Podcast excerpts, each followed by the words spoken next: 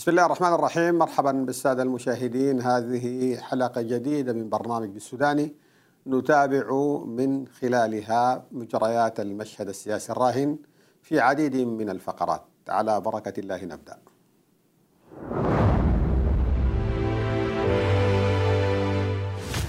لقراءة خلفيات وأبعاد الجدل الذي يدور في العاصمة الخرطوم بين شريكي الحكم الانتقالي العسكري والمدني وبعد المحاولة الانقلابية أرحب من العاصمة البريطانية بالدكتور بابكر إسماعيل الأكاديمي والكاتب المعروف. مرحبا بك دكتور بابكر. يعني فجأة انفجر الجدل الجدل مأزوم يعني بين الشريكين وكأنما كان ينتظر المحاولة الانقلابية ليعبر عن نفسه. كيف تنظر لهذا الجدل بدءا؟ آه مرحبا أستاذ الطاهر. آه والله أنا أفتكر أنه هذا الجدل يعكس آه أن هذا الانتقال انتقال مضطرب وأن الشراكة بين الشريكين يعني ليست على ما يرام. وهذه المحاولة أو التذمر العسكري كشفت عن ذلك بكل وضوح.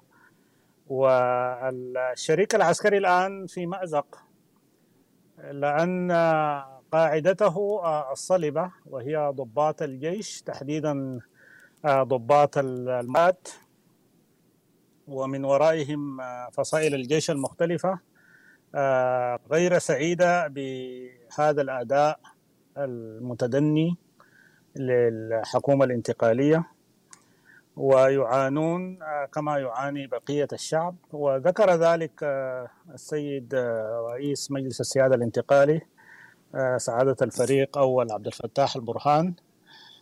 كأنه يواسي جنوده بأنه يحس بآلامهم ويحس بمدى ما يعانونه تحت هذه الحكومة الانتقالية التي عجزت عن توفير أبسط مقومات الحياة للمواطن البسيط ومن ضمنهم عساكر القوات المسلحة. طيب يعني الآن واضح أنه هنالك تصعيد في الخطاب بالذات من الشق المدني بعد المقابلة التلفزيونية التي أجراها السيد عبد الفتاح البرهان في قناة العربية.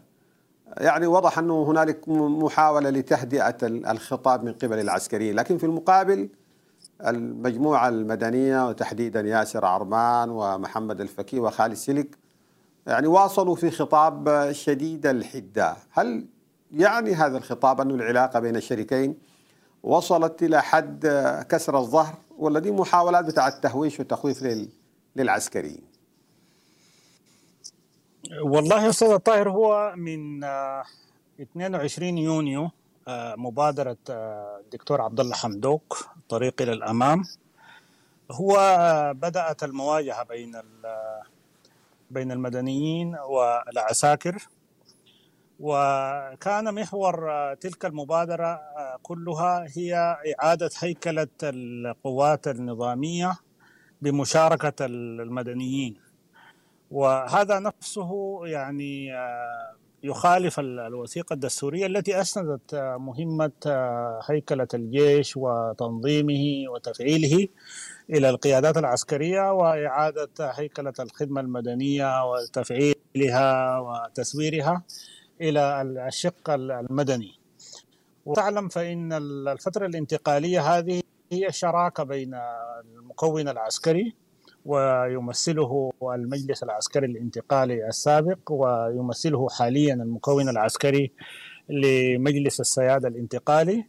وشراكة بين مكونات قوى تحالف قوى الحرية والتغيير ثم أضيفت إليها تحالف الجبهة الثورية أو مجلس الشركاء. فهذه هي الصيغة الحاكمة الآن. وأي تلاعب بهذه الصيغة أو محاولة أي طرف من الطرفين التعدي على نصف الملعب الخاص بالطرف الآخر يؤدي إلى اختلال هذه الشراكة. فمبادرة السيد الدكتور عبد الله حمدوك كانت هجوما خالصا ضد المكون العسكري. ذكر أن تضارب في مراكز اتخاذ القرار في السياسة الخارجية في الاقتصاد أن هنالك إشكاليات في السلام وأن هنالك أيضا إشكاليات في الشراكة نفسها. وكما لاحظتم أيضا أن ممثل الأمين العام للأمم المتحدة أيضا يغرد في هذا الاتجاه اتجاه هيكلة القوات المسلحة.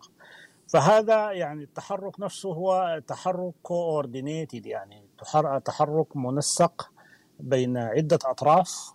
وأفتكر إنه قمة التصعيد وصلت بتعيين السيد ياسر عرمان مستشارا لرئيس الوزراء. وهذا يعتبر إثارة للمكون العسكري واستفزاز له في الحقيقة ليه؟ ليه؟ رغم إنه يعني ياسر, ياسر, ياسر جزء من التكوين بتاع الشركاء السلام يعني ما جاء ضمن اتفاقية السلام إيش الاستفزاز هنا؟ والله آه الاستفزاز يمكن يكون له آه أبعاد تاريخية فياسر شارك في عملية فصل جنوب السودان آه مع المرحوم جون جرن وكان يقود أحد قادة القاده العسكريين لجيش تحرير السودان. وكان يقود الشق الإعلامي. و ساهم في فصل جنوب السودان. وقد رأينا كيف أن ياسر عرمان عندما حضر أيام الاعتصام تم ترحيله بطائرة مكتوف اليدين ومغمض العينين إلى دولة جنوب السودان. فأن يقوم السيد رئيس الوزراء بتعيين هذا الشخص الذي كان غير مرغوبا فيه من قوات الشعب المسلحة وعاملته بامتهان أن يقوم بتعيينه مستشارا له فهذا يعني أن السيد رئيس الوزراء يرغب في مواجهة القوات المسلحة ومواجهة الشق العسكري في مجلس السيادة الانتقالي. فأنا أفتكر إنه دي كانت دكتور بابكر يعني لو سمحت لي بالمقاطعة يعني قلتم بأنه كأنما الخطوات دي هي خطوات متفق عليها بين عدة جهات. طيب نهاية الخطوات دي شنو؟ أنا سألتك قلت لك هل إحنا الآن نمضي, نمضي إلى كسر عظم يعني في في العلاقة بين الشريكين؟ والله النهايات غير معروفة لأنه الخيارات أمام الشريكين غير متعددة بالنسبة للشق المدني لا يستطيع أن يحكم السودان في غياب الشق العسكري وكما رأينا الآن السيد محمد الأمين ترك يقود احتجاجا في شرق السودان ويقوم بقفل الطريق وإغلاقه ويهدد بإغلاق أنبوب البترول. لا توجد لدى الحكومة المدنية أي مقدرة على مواجهة ظروف كهذه الظروف الحادثة. الشق العسكري أيضا منفردا ليست لديه خيارات كثيرة. الانقلاب غير مأمون العواقب وكذلك قيادة الجيش لا تنقلب على نفسها يعني. ومعروف أن أن الحكم العسكري احتمالات الانقلاب ضده ضعيفة جدا لأنه يكون مسيطرا على على مقالق القوة ومفاتيحها. فليس أمام هذين الشريكين إلا العمل سويا وكل شريك يعمل في الملعب الخاص به من غير استفزاز أو من غير استحواذ على مكتسبات الطرف الآخر. في ضوء إذا لم يحدث ذلك نعم. إذا لم يحدث ذلك؟ اذا إذا لم يحدث ذلك أنا أتوقع ان تنهار الشراكة والسيناريوهات تكون مفتوحة في في, في ذلك الوقت. يعني ربما البعض يقول دكتور أن العقدة كانت في رفض العسكري أن يتحرك تجاه تريك واتهم بأنه متواطئ مع تريك في عملية الاحتجاج. وفي المقابل الاتهام من العسكري للمدني بإبعاده من المؤتمر بتاع رئيس الوزراء. هل هنا العقدة تحديدا يعني؟ هذه خطوة وتلك خطوة من هنا نقدر نقول أنه الأزمة نشأت؟ وهنا يمكن أن تحل؟ أنا أفتكر المكون العسكري لديه حساسية من فض التجمعات وما زالت هنالك لجنة فض الاعتصام آه، تبحث في كيفية تم التعامل آه، مع هذه العملية ومن هم المتورطون من ورائها. وهذا تحقيق الآن آه، انقضى عامان ولم تظهر نتائجه. فالجيش لا يريد أن يورط نفسه في عملية أخرى. يمكن أن تدخل فيها أطراف أخرى طرف ثالث ويقوم بعمليات آه، آه، من من والقتل والدماء يؤدي إلى فتنة كبيرة. والجيش يرى أن أن هذا الخلاف هو خلاف مدني. ونتج عن آه، مسارات السلام في جوبا وحكومة حمدوك قادرة على أن تلغي هذه المسارات أو تعطلها. فاستمرار حكومة حمدوك وإصراره على أن تقوم هذه المسارات آه، كما آه، شاءوا لها آه، هو يعني أنهم لا يرغبون في حلول سلمية ويرغبون أن يمارس الجيش فضل اعتصام آخر. أن يمارس الجيش فضل اعتصام آخر. نعم. طيب يعني نعم والجيش ليس لديه رغبة ليس لديه رغبة في ذلك، طيب البعض يقول أنه الآن في خ... يعني في مطلب من الشق المدني بإبعاد عبد الفتاح البرهان من الرئاسة رئاسة المجلس. في الوقت نفسه المجلس المكون المدني يعتبر أنه الرئاسة مجرد عمل تنظيمي لا أكثر، يعني ما ما عندها وظيفة أكثر من أنها ترتب وتنظم الاجتماعات. فكيف تكون في نفس الوقت أنت شاعر بأنه دي أزمة حقيقية؟ ب...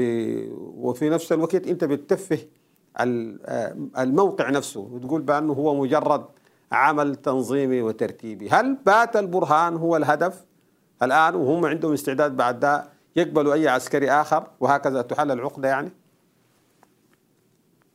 آه، رئاسة مجلس السيادة الانتقالي آه، الآن آه، حسب منطوق الوثيقة الدستورية انقضى آه، انقضت مدة البرهان منذ مايو الماضي ولم يحدث تعديل لهذه لهذه المادة أو لهذا البند من المادة 12 من مجلس السيادة الانتقالي. ولا أرى سببا في آه، أن يحتج المدنيون على رئاسة البرهان ويبدو لي أنه بعد أن تم تعديل آه، المجلس السيادة الانتقالي إلى 14 عضوا أنه قد حدثت تفاهمات تقضي بأن يستمر البرهان آه، إلى نهاية الفترة الانتقالية. ولكن لم تعلن هذه التفاهمات. ويريد الشق المدني أو المكون المدني الآن مقايضة أو الضغط على البرهان بهذه النقطة حتى يقدم لهم تنازلات تتعلق بإعادة هيكلة القوات المسلحة. أنا يبدو لي أن العقدة الحقيقية هي إعادة هيكلة القوات المسلحة. آه، تسليم المؤسسات الاقتصادية العسكرية للشق المدني ويمارسون آه، عدة وسائل آه، للضغط من أجل ذلك وحتى يتم الحصول حتى يتم لهم الحصول على ما يريدون. يعني, يعني دكتور الآن المعادلة تقول الرئاسة مقابل تفكيك القوات المسلحة وتسليم المؤسسات الاقتصادية. أنا أظن ذلك نعم. طيب يعني من جهة أخرى في الخطاب العام يعني للناس في كلام عن أنه والله العسكري يعطل الانتقال الديمقراطي بينما العسكري في المقابل يرفع من شعار الانتخابات. كيف بنقدر نحل العقدة دي؟ يعني اللي بيرفع انتخابات وده بيقول هو بيعطل مسار الانتقال الديمقراطي.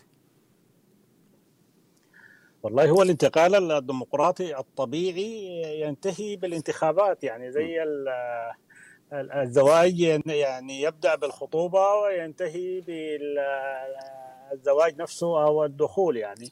فانتقال ديمقراطي بدون انتخابات محددة الأجل ولم تجرى لها أي مفوضية أو قانون أو تعداد. أنا أعتبر أن ذلك مضيع للوقت وإطالة لأمد الفترة الانتقالية حتى نأتي بعد 52 شهرا ليخبرنا السادة في الحكومة الانتقالية بأنهم غير جاهزين وأنهم يرغبون في تمديد آخر حتى يقوموا بالإجراءات الديمقراطية. الجيش نفسه لا لا أظن أن الجيش يرغب في الاستمرار في في هذا الوضع المعيب، الجيش نفسه ليست لديه القدرة على ممارسة شؤون الحكم وهذه شؤون الحكم نفسها مرهقة مرهقة جدا وبالذات اذا لم تكن بتفويض من الشعب. فأنا يبدو لي أن الجيش مخلص جدا في رغبته في أن تقوم الانتخابات في موعدها. وأن المدنيين الذين فوضوا للانتقال الديمقراطي ولإقامة الانتخابات هم الذين يراوغون من أجل تمديد أجل الفترة الانتقالية ومن أجل أن يقوموا بتغييرات هيكلية في الدولة السودانية وفي القوانين وخلافه حتى تهيئ لهم البيئة المناسبة ليتم انتخابهم مرة ثانية. طيب الآن أيضا لو تابعت أيضا من خلال هذه الأزمة هنالك لجوء للأمريكي وللمنظمات الأممية استمطارا لدعمها ومساندتها في هذه المعركة السياسية الداخلية كيف تقرأ هذا هذا الخط يعني؟ أنا بفتكر إنه المجتمع الغربي الأمم المتحدة الاتحاد الأفريقي هؤلاء كلهم لا ليست لديهم أي رغبة في الدخول في مجريات السياسة اليومية السودانية ويتم استخدامهم بغرض التجيش لجهة دون أخرى. المحك هو تغيير على الأرض.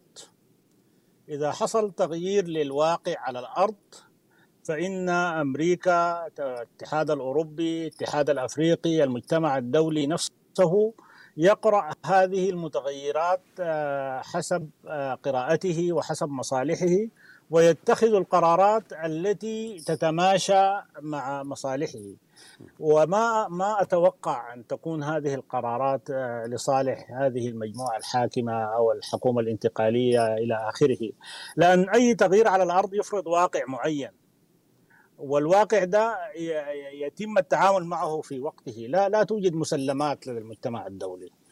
لا توجد مسلمات بأن هذه الحكومة الانتقالية يجب أن تصل إلى مداها. آه هنالك آه واقع آه يحدث وتغييرات جيو بوليتيكال المجتمع الغربي يهمه أن لا يسقط السودان كدولة وأن لا ينهار. لأن انهيار السودان يعني انهيار دولة جنوب السودان يعني انتشار النزاع إلى إثيوبيا يعني تدفق اللاجئين إلى أوروبا ويؤدي إلى عدم استقرار في المنطقة كلها. هذا هو المحذور الأساسي الذي يخشى منه المجتمع الدولي. أما استخدام هذه التصريحات والتغريدات وخلافه فهي من باب الاستقواء بها فقط ولكن هي لا, لا تغني من جوع يعني ولا ولا تخلق واقعا سياسيا جديدا. طيب ختاما يعني هنالك ملاحظة في تعبئة في ظل هذه الأزمة من جديد عادت التعبئة ضد الأجهزة الأمنية وضد الجيش تحديدا وحشد خطاب الكراهية ضد الجيش من جديد يعني ما هو خطورة هذا النهج وهذا الطريق؟ والله أنا بفتكر إنه الجيش ظل هو المؤسسة الوحيدة المتماسكة في فترة الانتقال هذه. ووجود جيش متحد وقوي ومسيطر هو ضمانة لاستقرار السودان ضمانة لحدوث الانتقال بدون مضاعفات وبدون خسائر. أي استهداف للجيش السوداني هو استهداف للاستقرار وهو استهداف المرحلة الانتقالية نفسها.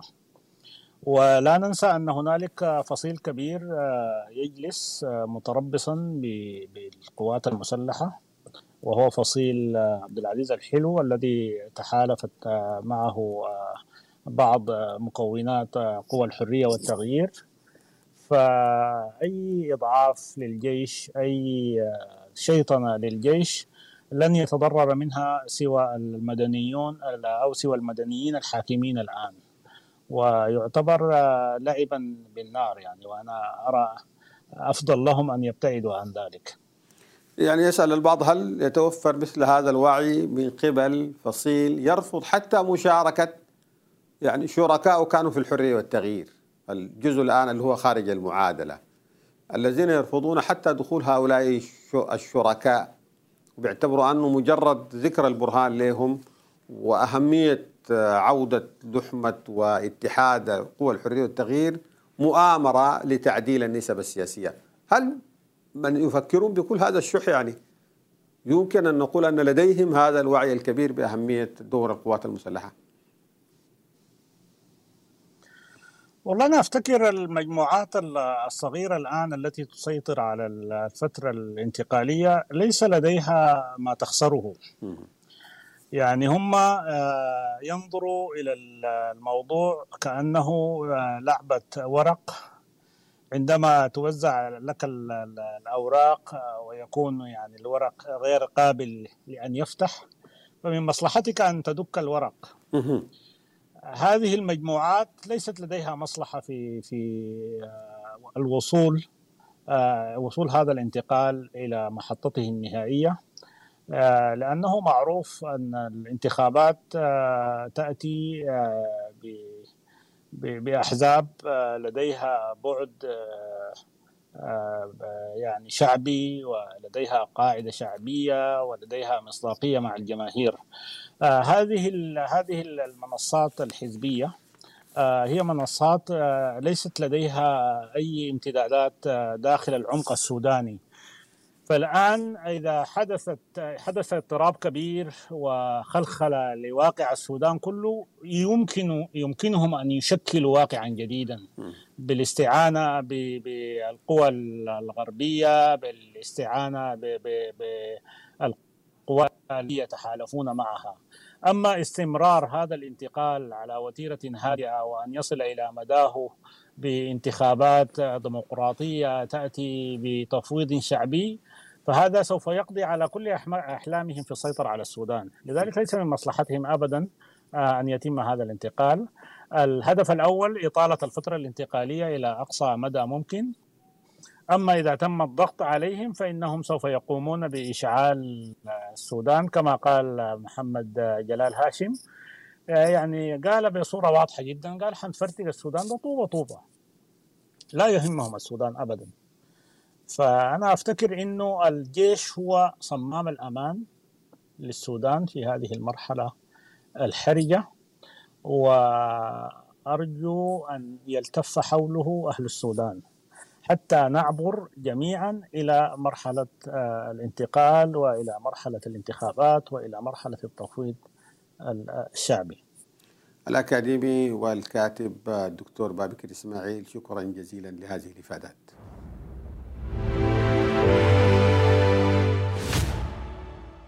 من بورسودان أرحب بالسيد سيد أبو آمنة الأمين السياسي للمجلس الأعلى للنظارات البيئة والعموديات المستقلة للنقاش حول أزمة الشرق.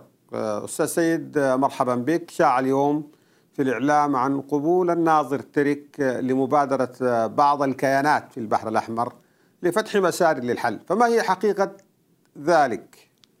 مرحبا أستاذ الطاهر حسن التوم. آه بالتأكيد هنالك عدد آه من من الجهات والإدارات الأهلية والقيادات والمهتمين بالشأن العام في السودان وفي شرق السودان. تحديدا تحدث اتصالات كثيرة بغرض رأب الصدع أو الوصول لحل، لكن هذه المرة نحن تلقينا في المرة الفائتة مبادرة من الإدارة الأهلية وذهبت المبادرة أخذت مطالبنا وذهبت للخرطوم ثم ضربت الخرطوم بمطالبنا عرض الحائط.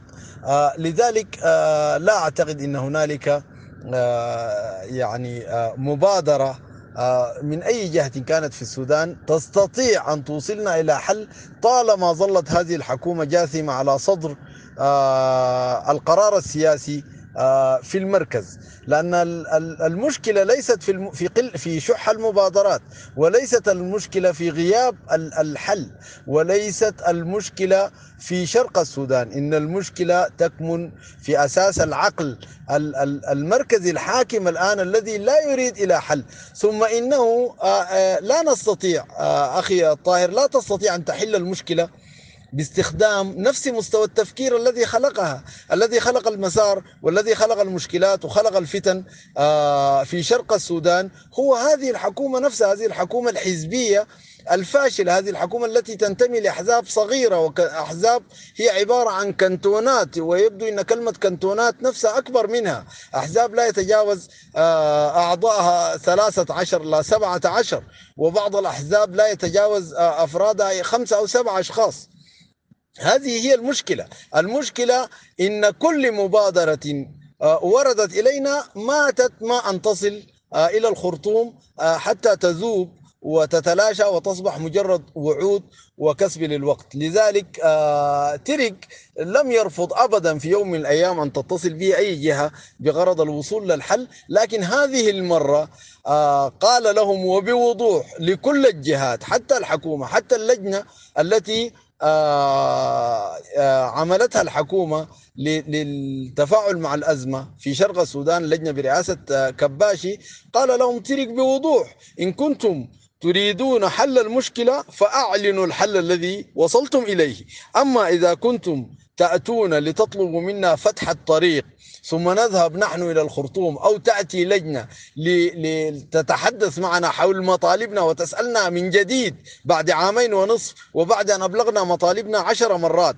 للمركز آه هذا الكلام غير مقبول الآن وتم رفض والآن الشارع كله موجود في التروس من آه منطقة أوسيف وحتى أقاصي شرق السودان عند الحدود مع ولاية الجزيرة. لا أحد الآن سيقبل أي مبادرة آه، تريد أن آه، تدخلنا في الدائرة المفرغة التي دائما ما يحاول المركز وضعنا فيها حتى يكسب الوقت. لذلك آه لا نستطيع أن نقول لأي مبادر إنه ليس مرحب به لكن نقول لأي مبادر اذهب في الأول للخرطوم واعرض حلك على الخرطوم واعرضه علينا فإن قبلت الخرطوم بأي حل كان آه نستطيع بعد ذلك الناظر ترك وقيادة المجلس الأعلى التفكير في ذلك. لكن الخرطوم هي من يضع العراقيل أمام كل مقترحات الحلول. قدمنا مقترحات في جوبا بخلق منصة مشتركة رفضت. قدمنا مقترح آخر بأن يتم استكمال سلام السودان. هنالك حركة تحرير السودان عبد الواحد وعبد العزيز الحلو وشرق السودان. طلبنا أن يتم حل المشكلة في هذا الإطار في إطار استكمال سلام السودان. رفضت الحكومة هذا المقترح. طالبنا بمنبر قدمنا حل كمنبر بمنبر تفاوضي مستقل. رفضت الخرطوم ذلك الحل. قدمنا مؤتمر مقررات مؤتمر سينكات. رفضت الخرطوم هذه القرارات.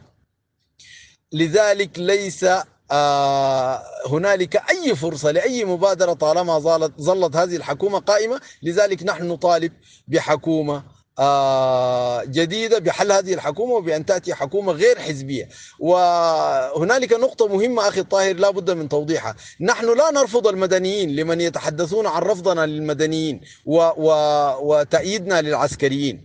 نحن لا نؤيد أحد ولا نرفض أحد.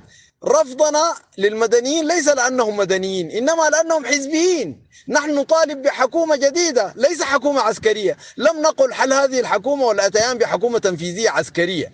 نحن نطالب بحكومة مدنية غير حزبية. هذا فيما يتعلق بالحكومة التنفيذية. أما المجلس السيادي نطالب بمجلس عسكري ليس لأننا نساند العسكر. إنما لأن العسكر ليس لهم انتماءات آه سياسية. أستاذ سيد هناك حديث آه، رائج عن توجه حكومي عبر لجنة التفكيك للقبض على النازل التريك. بيعملوا قوة شرطية آه، لهذه المهمة الخاصة. مع توظيف لمناصري المسار مسار الشرق ضد رافضي المسار. إلى أي مدى يمكن أن يكون هنالك شواهد, شواهد لهذا التوجه؟ إن صح يعني. نعم آه نسمع في الأسافير بأن هنالك إجراءات تم فتحها لاعتقال أو للقبض على الناظر آه تيريك. آه آه لم آه حتى الآن آه لم نسمع بقوة شرطية لمهمة خاصة غير في الأسافير.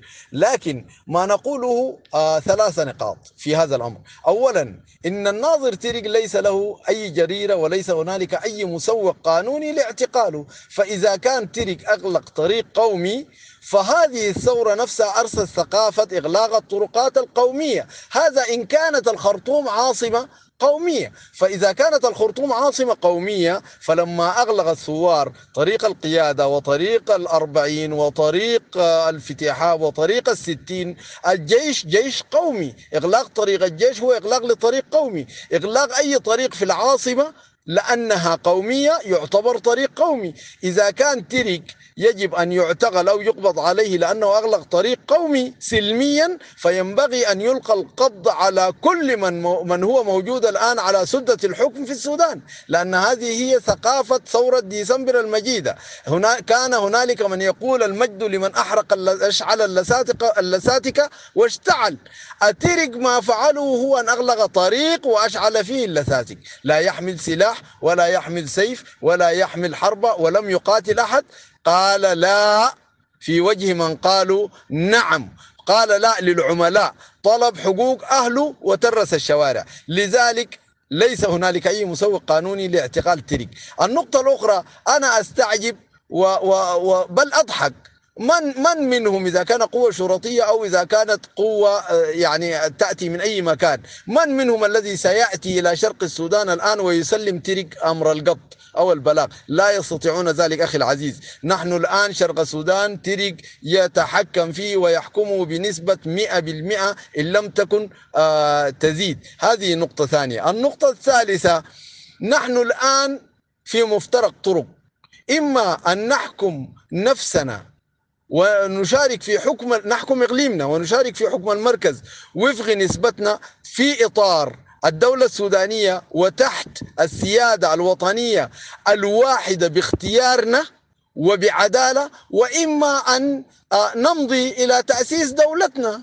هذا هو الموضوع. لسنا في مكان نستطيع أن يستطيع المركز فيه أن يرغمنا على قبول قوانين المركز. هذه القوانين التي يريدون اعتقال الناظر ترك بها وهذه القوانين المزدوجة التي لا تحاسب من أشعل اللساتك واشتعل في في الخرطوم القومية في العاصمة القومية لكنها تحاسب من أشعل اللساتك واشتعل في طريق قومي لأنه لأن الخرطوم تمتص به مواردنا.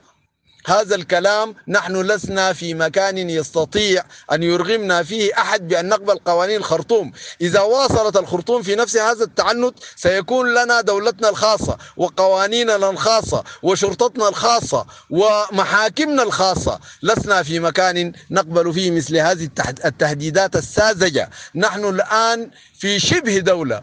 على الخرطوم إما أن تسارع بالاستجابة لمطالبنا لتظل هذه الدولة موحدة في إطار عادل إما أن تقبل أو لا تقبل تنفيذ المجلس الأعلى للبيئة وتنسيقية شرق السودان لقرارات مؤتمر زنكات المصيري من ناحية واحدة وذلك بأن نعلن حكومة خاصة آه للإقليم. لذلك آه لسنا مهتمين كثيرا بموضوع آه البلاغات.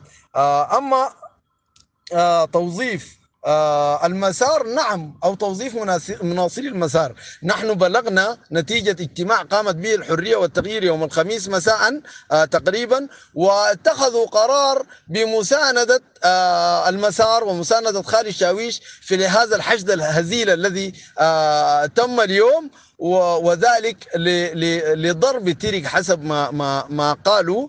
وهذا يعني شيء غريب. حكومة تساعد في في تقسيم المجتمع وزيادة الشقة المجتمعية وخلق الفتنة، نحن من ناحيتنا أوقفنا هذا المسار المسار في شرق السودان بقرار من شعب الشرق وليس بقرار من شخص واحد، ترك مفوض من قبل المجلس الأعلى من قبل المؤتمر العام مؤتمر سنكات المصيري وهو رئيس المجلس الأعلى ورئيس التنسيقية، وهو مفوض تماما من شعبه برفض هذا المسار، لأنه قرارات مؤتمر سنكات رقم واحد كان إلغاء هذا المسار فقد ألغيناه تماما. السودان فإصرار الحكومة على على أن تدعم أصحاب المسار هذا المسار الأجنبي الذي أتي به لتغيير آه، شعب شرق السودان ديموغرافيا وحل مشكلة في دولة أخرى ليست في دولتنا هذا المسار تريد أن تلزمنا به وتريد أن تدعم هذا التيار مما سيزيد الشقة والفرقة الاجتماعية والانقسام الاجتماعي وما يقود إلى الفتنة والاحتراب والاقتتال. هذه الحكومة أخي الطاهر تعمل لتنفيذ أجندات خارجية تهدف إلى صناعة الحرب في شرق السودان حتى يشتعل هذا الإقليم ثم تبرر بذلك تدخلات خارجية والهدف من ذلك وراء ذلك هدف اقتصادي. الهدف منه موانئ البحر الأحمر وموارد الذهب والحديد والزركون والزراعة من الفشقة وكسلة كل كل موارد شرق السودان يريدون استنزافها من خلال افتعال الفتن في شرق السودان. لكن هيهات لذلك أن يحدث الآن نحن نحكم شرق السودان ورئيسنا هو الترك والمجلس الأعلى هو الحاضنة السياسية تنسيقية شرق السودان هي الحاضنة السياسية لشعب شرق السودان وللحكومة المزمع إعلانها إن شاء الله في شرق السودان. سيكون ذلك هو القوانين والسلطة السياسية والأرض الأرض والتاريخ الذي الذين نحتكم إليهم. لسنا بمكان نسمح فيه لحفنة مستوردين أن يديروا الشأن في آه، شرق السودان. في حال توجه الحكومة لهكذا خيارات أستاذ سيد ما هي خياراتكم؟ أنتم, في المقابل يعني كذلك. نعم نعم. خياراتنا آه، المقبلة هي مزيد زيادة حدة الإغلاق وإلى أن نصل لمرحله الإغلاق الكامل. لا نريد أن تكون لنا أي حتى المواصلات سوف نمنعها لأن السفر بين الدول لا يتم بالبساط. في تلك المرحلة سنكون نحن ب... نحن بدأنا الخطوة الأولى نحو تأسيس دولتنا الخاصة بالتنسيق مع حلفائنا. في تلك اللحظة لا نستطيع أن نسمح لمواطنين بالعبور سداح مداح. سوف يكون لنا قرارات بخصوص المواصلات والطائرات. الآن تم إغلاق الأنبوب الذي يصدر البترول خارج السودان السودان وتم إغلاق الأنبوبين اللذين يصدران النفط المصنع البنزين والجازولين إلى الخرطوم وتم إغلاق الطريق العام. وخمس موانئ الآن مغلقة تماما عن الصادر والوارد. ماذا تريد الخرطوم؟ أن نفعله لتعطينا حقنا.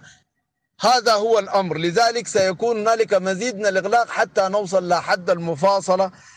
الكاملة. شكرا للسيد سيد أبو آمن الأمين السياسي للمجلس الأعلى لنظارات البيئة والعموديات المستقلة على هذه الإفادة. في المقابل أيضا حول ملتقى كسلة والحشد الجماهيري الذي جاء دعما لمسار الشرق أرحب بالدكتور حسن سلمان الأكاديمي والمحلل السياسي لقراءة هذا الملتقى والآثار التي تترتب عليه. مرحبا بك دكتور. كيف تقرأ ملتقى كسلة والحشد الجماهيري الذي جاء فيه في سياق أزمة الشرق. العالمين والصلاة والسلام على رسول الله الأمين. آه، أما بعد آه، على كل موضوع الشرق الآن صار يعني ربما يحتل المرتبة الأولى من حيث الاهتمام. آه، اهتمام كافة أقاليم السودان بما تشاهده من من إغلاق للطرق وسد المواني ومنع على كل منع الناس من الحركة ذهابا وإيابا. آه هذا إذا كان في اتجاه البحر الأحمر وبعض أيضا أقاليم بعض الولايات الأخرى مثل القضارف وكسلة بقيادة ترك ومن معه.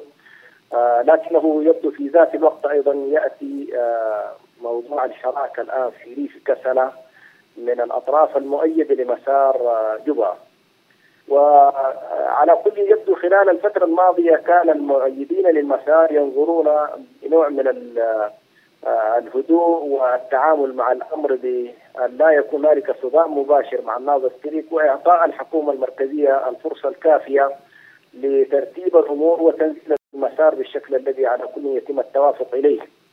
ولكن آه، وصلوا يد الآن هذا الطرف الذي هو طرف مؤيد للمسار وصل إلى قناعة بأن المسألة إن لم يكن فيها أيضا حشد مقابل الحشد الآخر لن تلتفت إليه من الحكومة المركزية وبالتالي على كل يأتي الآن في سياق إثبات الوجود وإثبات كذلك الحجم والأوزان وإظهار على كل أن هذا المسار ليس مسارا يتيما وليس مسارا لا تؤيده قوى ومكونات اجتماعية.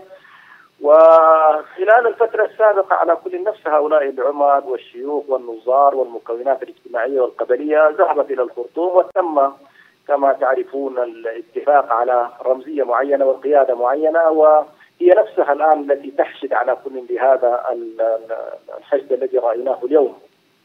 عموما الحشد من حيث الشكل طبعا واضح أن الحشد كان ضخم وكبير و وجاءت المجموعات من مختلف الاتجاهات وكانت أيضا المنصة عامره بالكلمات وتكلمت على كل عدة شخصيات آه، ذات واجهات قبلية واجهات على كل سياسية. آه، ولكن دعني أقول بأن أهم ما خرج به هذا الاحتشاد الآن في ريف كسلة في منطقة الشنبوط هو الاتفاق على ورقة يمكن أن نقول بأنها ورقة معبرة عن مطالب الآن هذه القوى وتدور تقريبا كل محاور ومطالب هذا الاحتشاد في جملة من القضايا يمكن تصل إلى 21 أو 22 مطلب آه، سجلت في شكل محاور في ورقة على كل متكاملة. ولكن أهم ما فيها هو الالتزام بالمسار والتمسك به وعدم التنازل عن المسار. والباقي كله على كل تفاصيل تفاصيل الجانب نعم. الحقوقي وقضية الموارد وموضوع على كل السلطات والمشاركه في السلطة وقضايا الانتهاكات التي حصلت خلال الفترة الماضية والحديث عن التنمية وغير ذلك يعني هذا يمكن جوهر ما ما تم نعم. تناوله خلال اليوم وهنالك نقطة حقيقة كانت أيضا مهمة جدا في الورقة التي تقدمت بها الكتل المؤيدة للمسار وهو مسألة آه، الشريعة الإسلامية والإعلان عن أن الإقليم وتمسك الإقليم بمرجعية الشريعة الإسلامية في كافة القضايا وهذه ربما على كل رسالة آه، مهمة جدا أنا أعتقد أرسل بها الآن التجمع هذا في في في هذه اللحظة يعني ما هي أهمية هذه الرسالة تحديدا؟ والله يبدو وكأنما هي في جزء منها يعني طبعا حتى لا يفهم بأن في الفترة الماضية طبعا تقدمت بعض الأطراف آه، محسوب على كل على قوى اليسار وكانت آه، حتى ما حصل من قضية الوالي اللي هو الوالي عمار وتصنيفه على كل ضمن قوى يسارية معينة. وفهم سياق كثير من الذين وقفوا على كل ضد ضد ناظر ترك ورفضه لعمار باعتبار المرجعية الاجتماعية وليس باعتبار المرجعية الفكرية. وكان يمكن في تقدير ربما لو تم رفض عمار لاعتبارات فكرية وإيديولوجية لوجد ربما هذا الأمر تأييد من كثير من القطاعات. فعلى كل يبدو الرسالة المهمة الآن في هذا الموضوع هو أن آه، مكونات شرق السودان لا تقف مع قضية العلمانيه ولا مع قضية فصل الدين عن الدولة وبالتالي هنا في رسالة على كل القوى اليسارية حتى التي ربما تريد ان أن تستفيد من هذا الحشد نفسه في أنه والله هو تعزيز لوجودهم أو تعزيز لتوجهاتهم الأيديولوجية التي ربما يريدون أن يسوقوا إليها السودان. ومنها كذلك رسالة لحتى التفاوض الذي يجري في مع مع مع الحركة الشعبية في جبال النوبه فعلى كل اكاد أقول بأن الشرق يفصل مساره فيما يتعلق بالقضية الهوية وقضية الخلافات والنزاعات الايديولوجيه. طيب يعني البعض يعتبر دكتور يعني أن ما يتم في الشرق الآن هو امتداد لنزاع الشريكين باعتبار أنه المكون المدني يتهم المكون العسكري بنصرة ترك والبعض الآن يتهم المكون المدني بأنه يدعم هذا الاتجاه أيضا في المقابل لإضعاف ترك ما هو خطورة إذا صح مثل هذا التحرير ما هو خطورته على السلم الاجتماعي؟ إلى أي مدى يمكن أن تكون هنالك تيارات تدفع آه، يعني كل من الفريقين إلى مواجهة حادة؟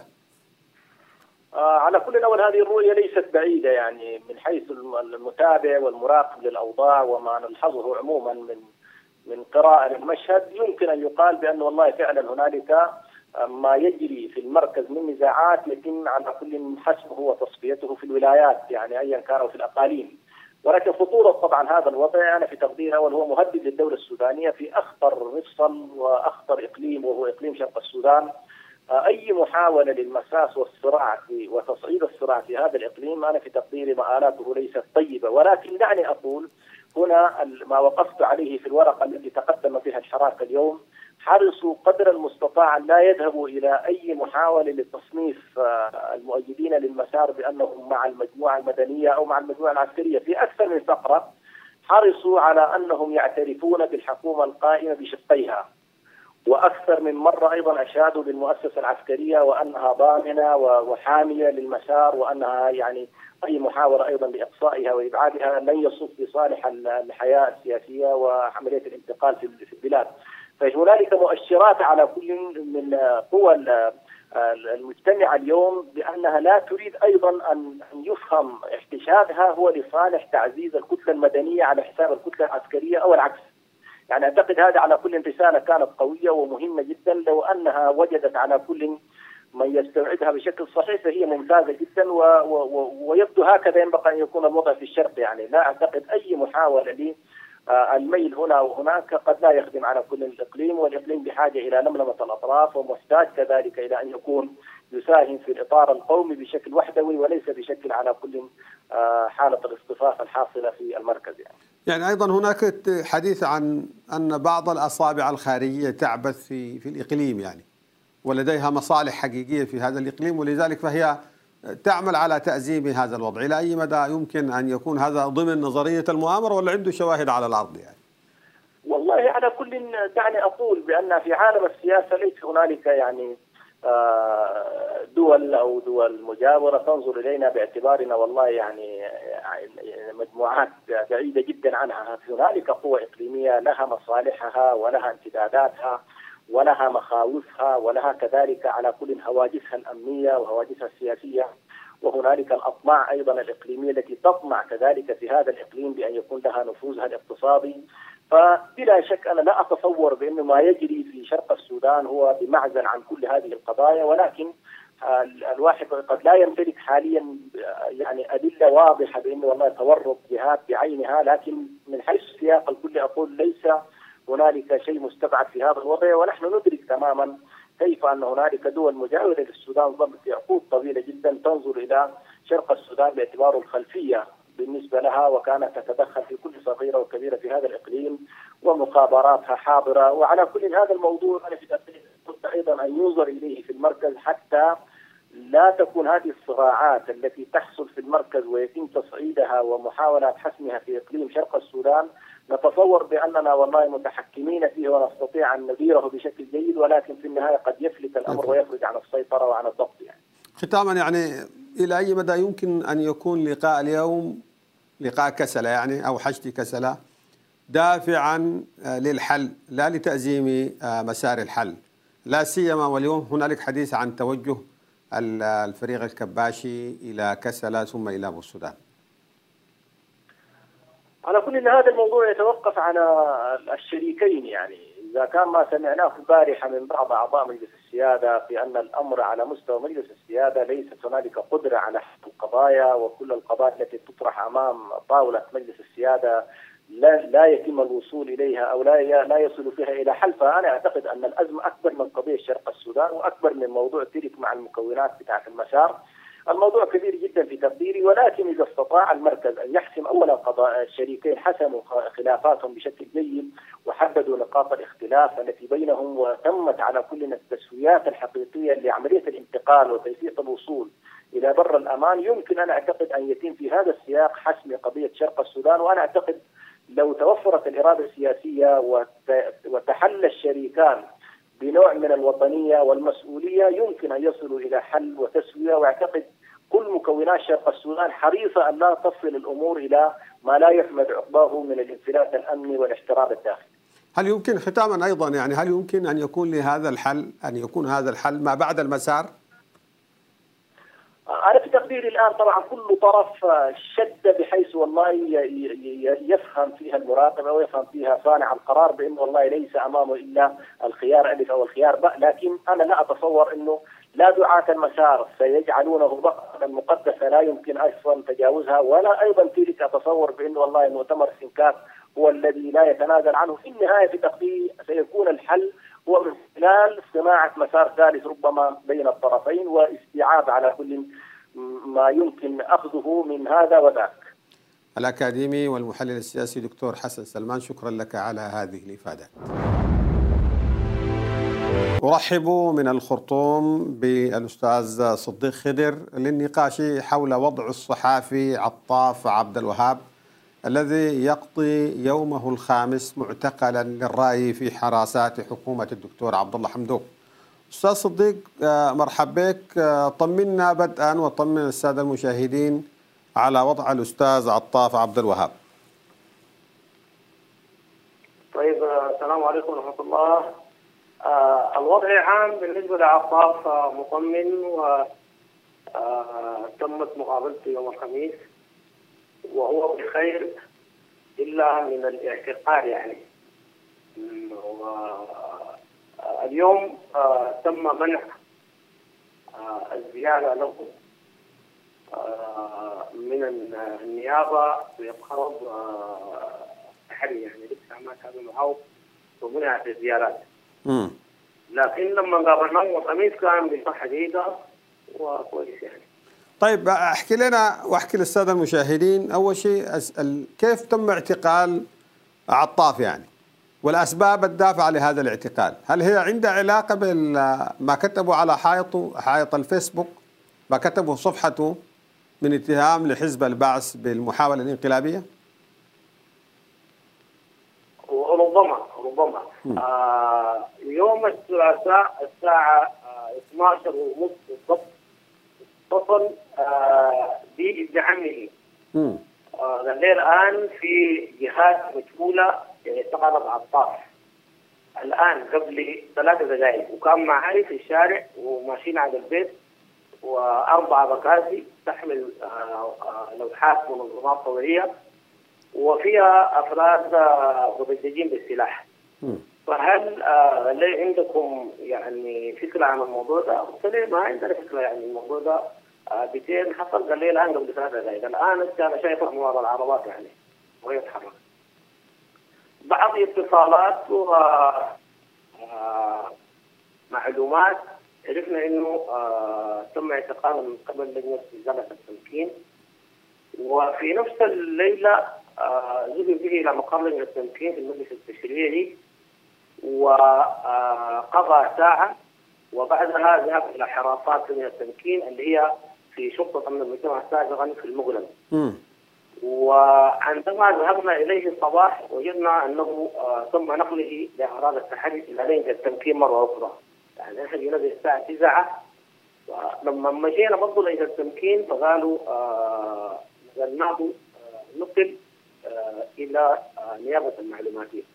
فقلنا خير البلاغ إذا البلاغ بتاع المعلوماتيه وهو آه يطلع بالضمانه العاديه يعني. عادي متعودين الصحفيين إنه بلاغات النشر آه، إما في نيابة الصحافة أو في نيابة المعلوماتية.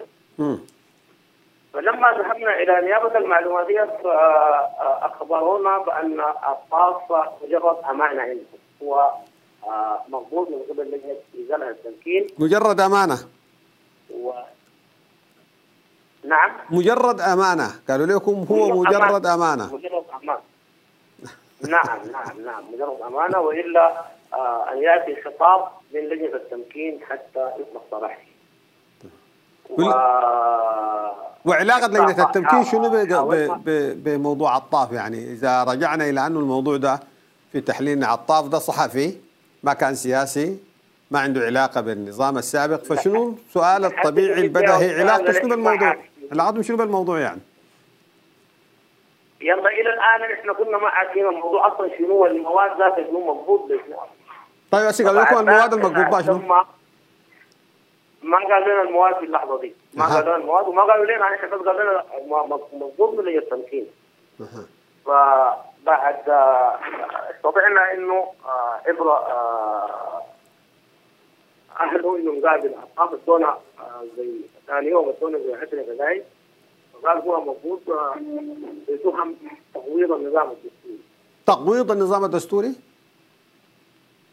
المادة 50 والمادة 51 وده وده أكدوا بين النيابة العامة بالأمس يعني. النيابة. العامة بعد مناشدات آه، الصحفيين والسياسيين آه، بالأمس آه، أصدرت بيان أعلنت أنه مربوط تحت المادتين 50 51 اللي هي 50 آه، تغويض النظام الدستوري و51 إثارة الحرب ضد الدولة وبموجب المادتين دي ما بيدوا ضمانة؟ طبعا لا ما, ما في ضمانة في هذه المادتين. يعني وقد يفهم أنه مرات أحيانا استخدام مثل هذه المواد هو لتعطيل الفرصة بتاعت الضمان اللي بتمنح للمعتقل.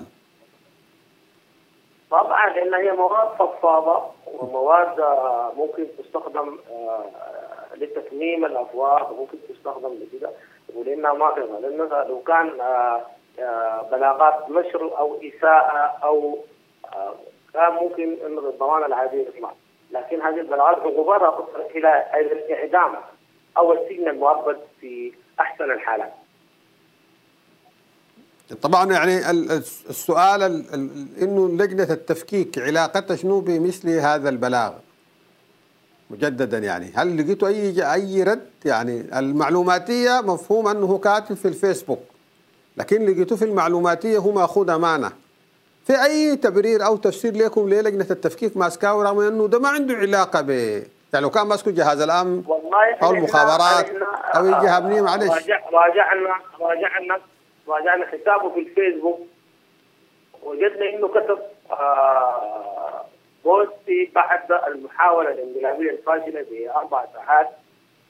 ويبدو إنه دي وبعدها برضه بوستي تقرير حاجة ذو حزب البحث البوست اللي أنا أنا أعتقد إنه ده هو اللي تم يعني تصنيفه ك ك ك آه، إنه كتب إنه بعد جهد بعد جولة داخل الخرطوم وجدت أن 97% من آه، الشعب محبط من آه، إحباط المحاولة الانقلابيه نعم يمكن أن نشاهد أستاذ أستاذ صديق خضر يمكن أن نشاهد الآن ال ال البوست أو ما كتبه عطاف على الشاشة الآن.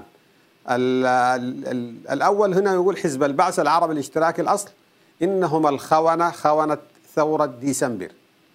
ثاني أيضا في نعم. مكتوب تابعت اليوم ده لعله أنت قصدته تابعت اليوم شارع الخرطوم. نسبة الذين فرحوا فرحوا بانقلاب اليوم 97% من الذين قابلتهم من جموع الشعب السوداني. أستطيع أن أقول إن إحباط الانقلاب كان إحباطا لهم. لم يعد لقحط شعبية تذكر. والله على ما أقول شهيد. هذا توصيف يعني لواقع قاله قاله كثير من الناس أنه هنالك حالة بتاعت فرحة يعني. هو صحفي. نعم. وهو كصحفي عمل نعم وصفه يعني. ما, ما, ما, ما هي التهمة في مثل هكذا؟ كتابة يعني. آه هذا ما لا نعلمه. هذا هو صحفي ينقل نقد الشارع إن كان صحيحا أو كان آه، خاطئا. هو ينقل الحقيقة فقط.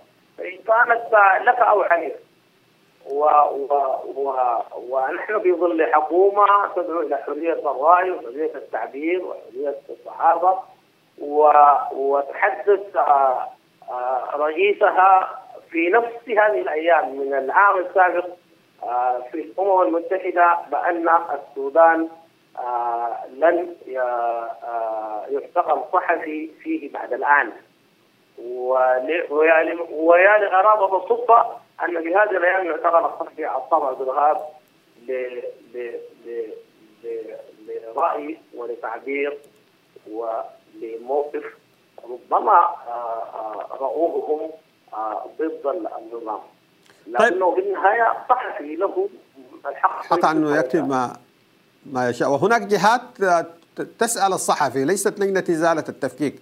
ربما هذا يؤكد ما يقوله البعض بأن اللجنه إزالة التفكيك تحولت لجهاز أمن بيدها أن تعتقل الناس بمثل هذه الصورة ودون اللجوء للإجراءات الطبيعية. لأنه في مثل هكذا حالات هنالك المعلوماتية هنالك مجلس الصحافة والمطبوعات. يعني هنالك مسارات معروفة في آه، الشكاوى التي تقدم للصحفيين. لكن أستاذ نعم، صديق يعني نعم. ما هو الدور اللي بيلعبوه الآن الصحفيين لمساندة هذه القضية؟ كيف هي مساحة التناصر داخل الوسط الصحفي لمناصرة قضية عطاف عبد الوهاب؟ حقيقة الوسط الصحفي بصفة بصفة فردية وبصفة شخصية كان مناصر لعطاف. لكن للأسف المؤسسات الصحفية آه، ما عدا آه، شبكة الصحفيين أصدرت بيان آه، أنا أعتبر أنه بيان خجول أما باقي المؤسسات الصحفية فلم تصدر بيانا تف- تفسيرك شنو؟ تفسيرك شنو لحالة صمت هذه المؤسسات؟ هي مت- متماهية مع مع مع مع مع الحكومة هي متماهية مع الحكومة خوف يعني؟ و- ولا تريد أن ماذا قلت؟ خوف يعني خوف منها من أن تطالع يعني أو تطالها من يد. ما خوف ما خوف ما خوف ما خوف. تماهي ايديولوجي معها تماهي ايديولوجي معها ما خوف ما خوف. هم هم كانوا زمان آه، آه، رافعين شعار صحافه حره أو لا صحافه مهم. الآن ابتلعوا هذا الشعار وأصبح آه، كصنم العجوه يأكلوه متى ما جاء.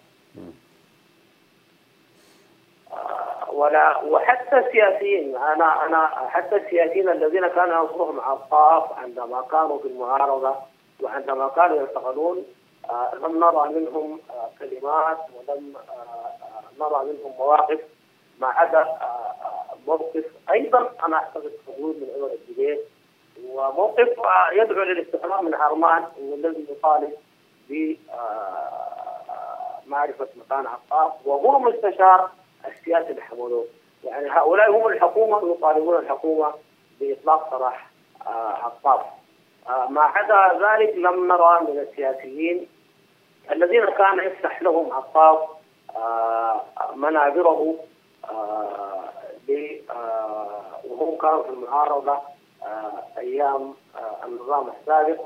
فلم نرى منهم كلمة إدانة أو آه، شيء. وهم الآن حكام للأسف.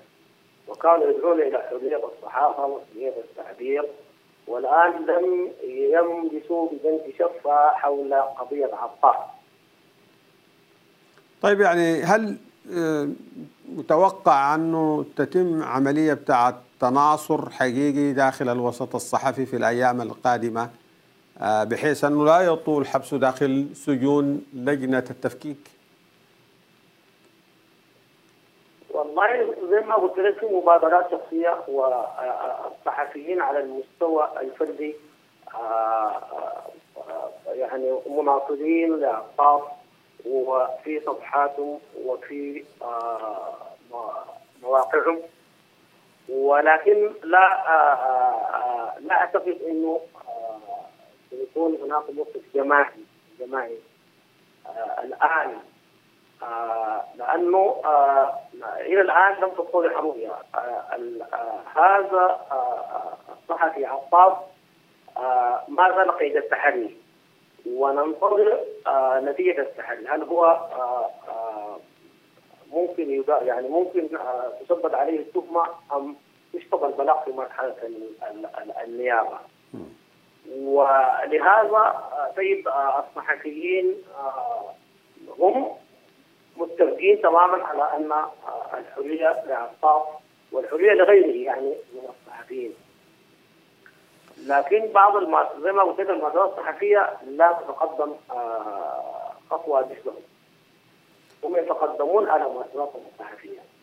نعم أستاذ النماذج أستاذ صديق خضر شكرا جزيلا على هذه الإفادات ونتابع معكم إن شاء الله قضية الصحفي عطاف عبد الوهاب الذي تعتقله الآن لجنة التفكيك بسبب كتابات بوست أو كتابات على صفحة الفيسبوك يتهم فيها نظام حزب البعث ويرصد فيها حالة من الفرح عمت بعض المواطنين بعد خبر المحاولة الانقلابية. في استطلاع لبرنامج بالسوداني في الشارع السوداني عن الغلاء والندرة في السودان. هناك شكوى وبشكل كبير جدا ومزعج بينما في المقابل يعني الحكومة بتقول أنه هناك انخفاض في نسب التضخم وأنها تسير في الطريق الصحيح. دعونا وشنو نشاهد؟ ماذا يقول المواطن السوداني حيال الغلاء والندرة؟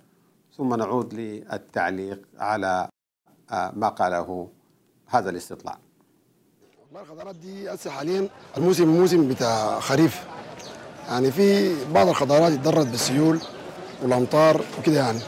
يعني حتى معظم الخضار ما ما غالي شديد حتى حتى الناس تعرف يعني. هسه حاليا الموسم يعني قابل على انخفاض في الأسعار بدليل إنه الليلة الطماطم في اليوم ممكن كيلوها ب 700 جنيه 600 جنيه. الكلام ده الليلة بالذات يعني تدريجيا كده السوق حيمشي نازل. مهين وصاعدا أنا ما ما شايف ليه مثلا غلا كده شاذة. غلا مثلا كانت في بدايه الخريف لأنه كان في سيول كان في أمطار كان في فضيانات. هسه حاليا السوق مستقر. يعني بعض السلع بعض السلع آه، مثلا زي البطاطس أو مثلا زي البصل الأحمر دي حاليا دي سلع غالية جدا جدا لأنه دي تركز على التخزين. سلع مخزنة سواء كان مبردة أو مثلا في بيقول له الكرانك يعني حاليا دي البصل حاليا مرتفع نسبة لأنه ندرة والموسم كان موسم الصيف. ما في بصل خريف طالع لحد اللحظة. البطاطس برضه بطاطس الشتاء بطاطس بتاع الصيف غالية. لكن تاني الخضروات الثانية افتكر في في متناول أي حد من المواطنين. داير يشتري خضار بيشتري خضار. لكن الصنفين ديل أغلى حاجة في السوق. البطاطس والبصل الأحمر بالذات. لكن الغلاء من الإيجارات إيجارات ال- الترخيص غالي. بالنسبة للخضار اللي بيجي من برا زي القرع ده بعيد محله بعيد من أبو جيبة اللوري بيجي ب 200 وشوية 200 210 220 ألف بيجي. والحكومة بيشيل من ضرائب قريب ل 20 ألف تاني ده السبب اللي بغلي ال- الخضار. لكن حاجات الثانية أنا ما أعرف السبب اللي بغليه وما أعرف شنو. أول حاجة كان قلنا على الاسعار هي مرتفعة اليوم والثاني بصورة ما طبيعية. نحن بنرسل الصباح بسعر لما نيجي نص النهار بسعر بنجي الميسا بسعر.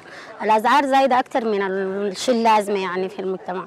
وغير كده يعني في بشاعة في الأسواق ما طبيعية وفي شح في أقل في كل السلع. يعني حتى السكر يعني بنرسل بيقولوا بالكيلو ماف والعدس وكل شيء يعني. كل شيء زايد اليوم والثاني حتى الحليب الأطفال يت- يتغاضوا عنه النظر. بقوا كوبايه شاي زياده من الصباح والموضوع على كده منتهي. العيش بعد الساعة 12 ما في عيش نهائي في كل الافران واليوم بالذات من الصباح نحن رسلنا الساعة 7 صباحا ما في عيش. الافران كلها مقفلة من العشرة والحد النزهه والامتداد كمان. ما في أي عيش. والعيش ذاته بقى مع الحجم والمقياس اللي قالوه ويتكلموا عنه. اليوم الثاني مسكرين وزن العيشة وبيقفلوا الأفران من بدري وبيبيعوا الدقيق. ويعني كل الحاجات متضاربة مع بعضها وما مفهوم الحاصل شنو. الحاصل طبعا في السوق في ندرة وشه شوية في الخضار. والسبب يعني ال- ال- السبب غلاء الخضار من من من من الترحيل في بعض من الحاجات اللي تخص الزراعة غالية شديد. عشان كده يعني الحاجات غالية. وبعد مرة في الخريف بالذات في فيضانات وفي ال- ال- ال- الناس ما بت- ما تقدر تصل لمناطق الإنتاج إن شاء الله. ونحن دلوقتي في نص السوق المركزي والاسعار كلها عندنا هنا مرتفعة ارتفاع شديد ولا تتناسب مع دخول الناس. كل الطماطم ب 600 عايز تملى الملوخية ب 400 ال- الرجله ب 300 آه، آه، قفة الملاح دايرة لها 2 مليون. وهذا لا يتناسب مع دخول الناس والناس في فقر شديد مما أدى إلى حوادث السر- السرقة والنهب وعدم الاطمئنان. ولذلك نحن أصبحنا غير مطمئنين ذاته. نحن ندخل السوق وتحصل حاجات كثيرة من من من الفقر والجهل والمرض. نرجو من الحكومة أن تعاين غذاءنا، الغذاء أهم حاجة للإنسان. الفقر هو اللي يؤدي إلى كل المشاكل الجارية في البلد دي، خضروات غالية كل يوم يزيدوا، كل يوم يزيدوا. والمواصلات يقول لك المواصلات بنمشي بكم والبنزين بنمشي بكم. و- و- وكلام يعني فارغ كثير.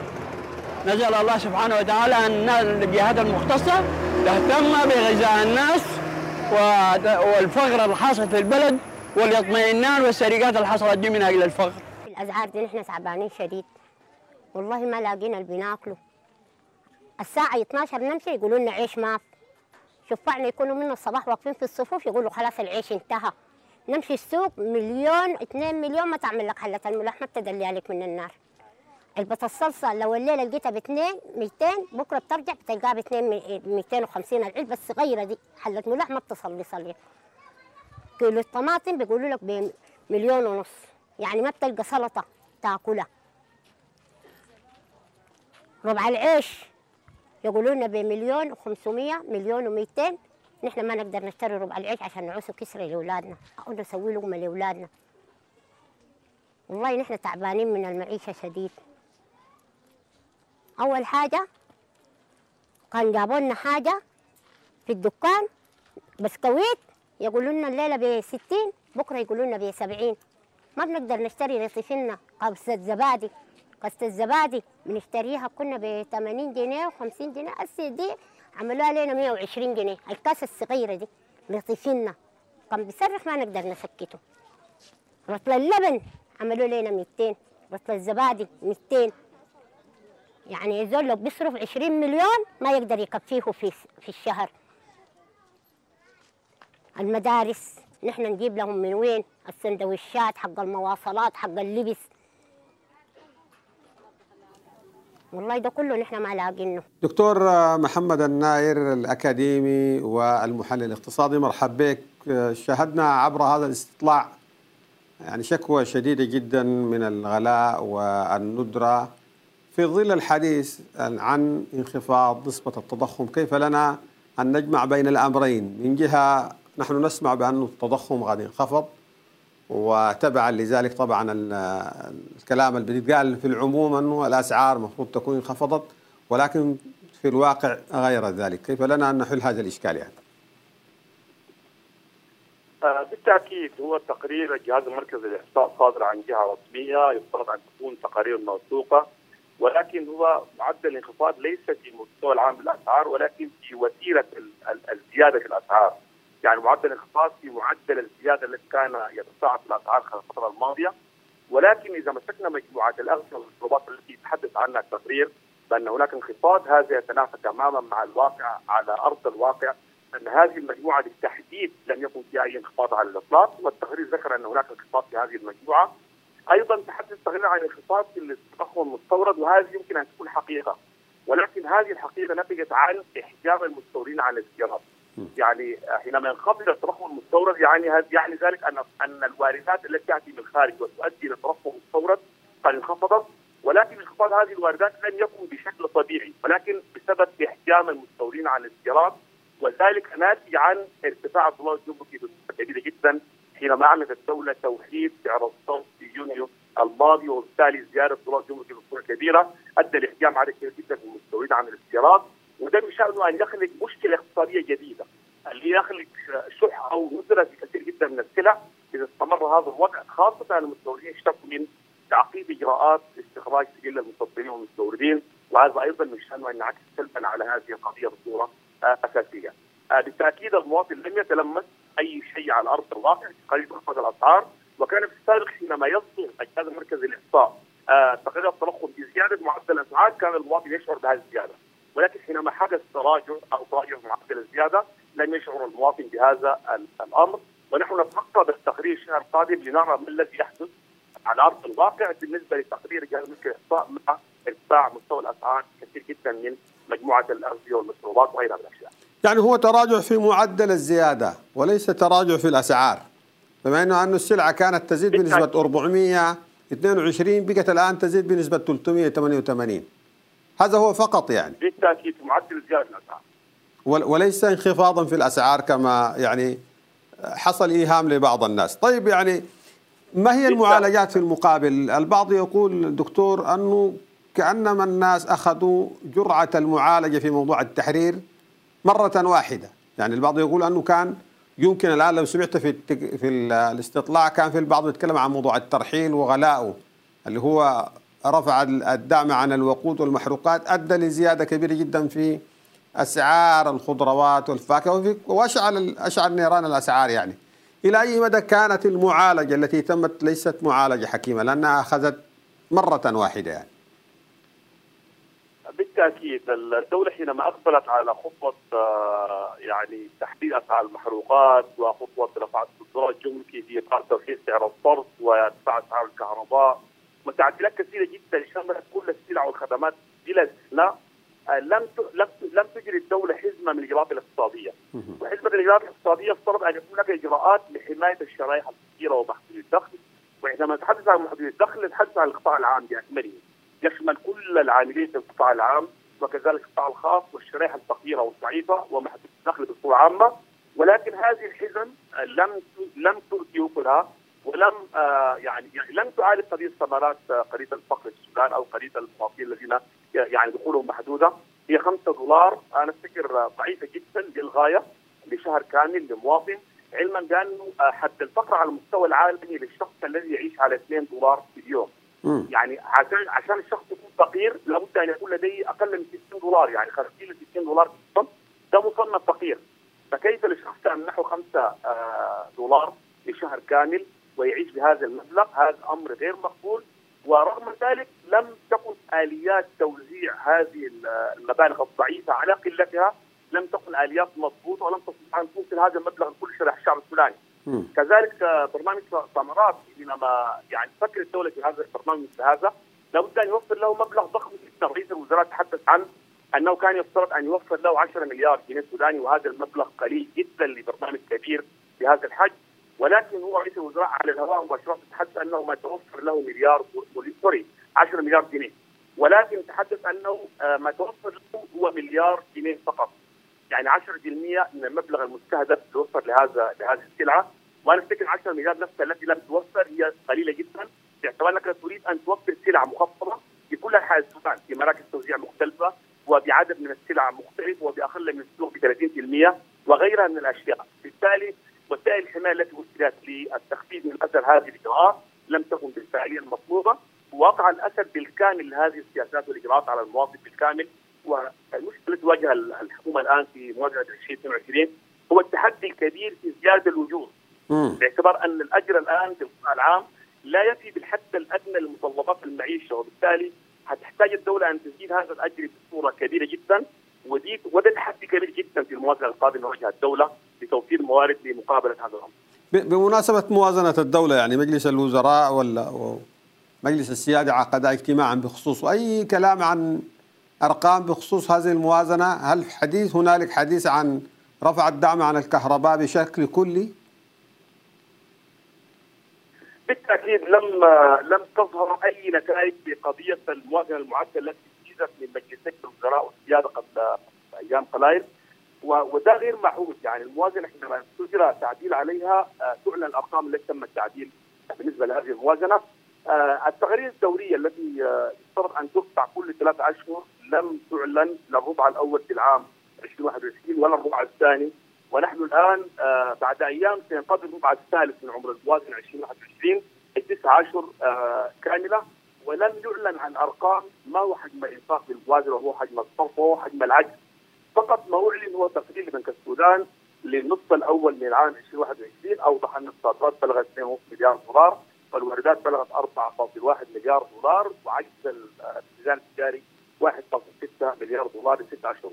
ولكن لم تعلن تقارير آداء مالي للموازنه ودخلت الموازنه تعديل ولم يعلن عن أي شيء في التعديل سوى خبر في وسائل الإعلام. شو- شنو تفسيركم للحالة دي يعني؟ لهذه الحالة الغريبة ما هو التفسير لها يعني؟ طبعا واضح. عضو مجلس السيادة في لقاء في التلفزيون السوداني يوم أمس رغم أنه لم يحضر هذا الاجتماع لأنه كثير جدا من بنود الموازنة نفذت تماما وبالتالي أدخلت الموازنة للتسجيل وده ناتج عن الزيادة الكبيرة اللي حدثت في أسعار المحروقات وتعديل ال- الكثير جدا من من الأشياء التي ألقت عبء كبير جدا على المواطن في الإنفاق العام وحدث تضخم وارتفاع كبير في في الإنفاق العام مما تطلب تعديل هذه الموازنة. ولكن لم يشار إلى من أين هذه الموارد ومن أين هدف هل ايراد الجمارك زادت في هذه السياسات أم هناك إحجام في الاستيراد أدى إلى انخفاضها؟ لم يتم الإعلان آه، عن هذه الأشياء. شو- شنو التفسير يعني؟ شنو التفسير عن- التكتم؟ دكتور الناير شنو تفسيركم لحالة التكتم؟ والله والله هذا أمر يعني أنا أفتكر الشفافية والوضوح والإصلاح قضية مهمة جدا. نحن لدينا أرقام الموازنة المجازة. فمن باب اولى إنه لما يحصل تبديل تعلن أرقام حتى نستطيع أن نقارن ما الذي يحدث. هل حدث زيادة في الإنفاق العام؟ حدث زيادة في موارد الدولة؟ حدث انخفاض عجز حدث زيادة في العجز ولكن كما ذكرت لك حتى الآن لم يتم الافصاح عن أي رقم يخص الموازنة المعدله حتى الان شكرا لك دكتور محمد الناير على هذه الإفادات المهمة. وشكري أيضا للسادة المشاهدين الذين تابعوا هذه الحلقة من برنامج بالسودان.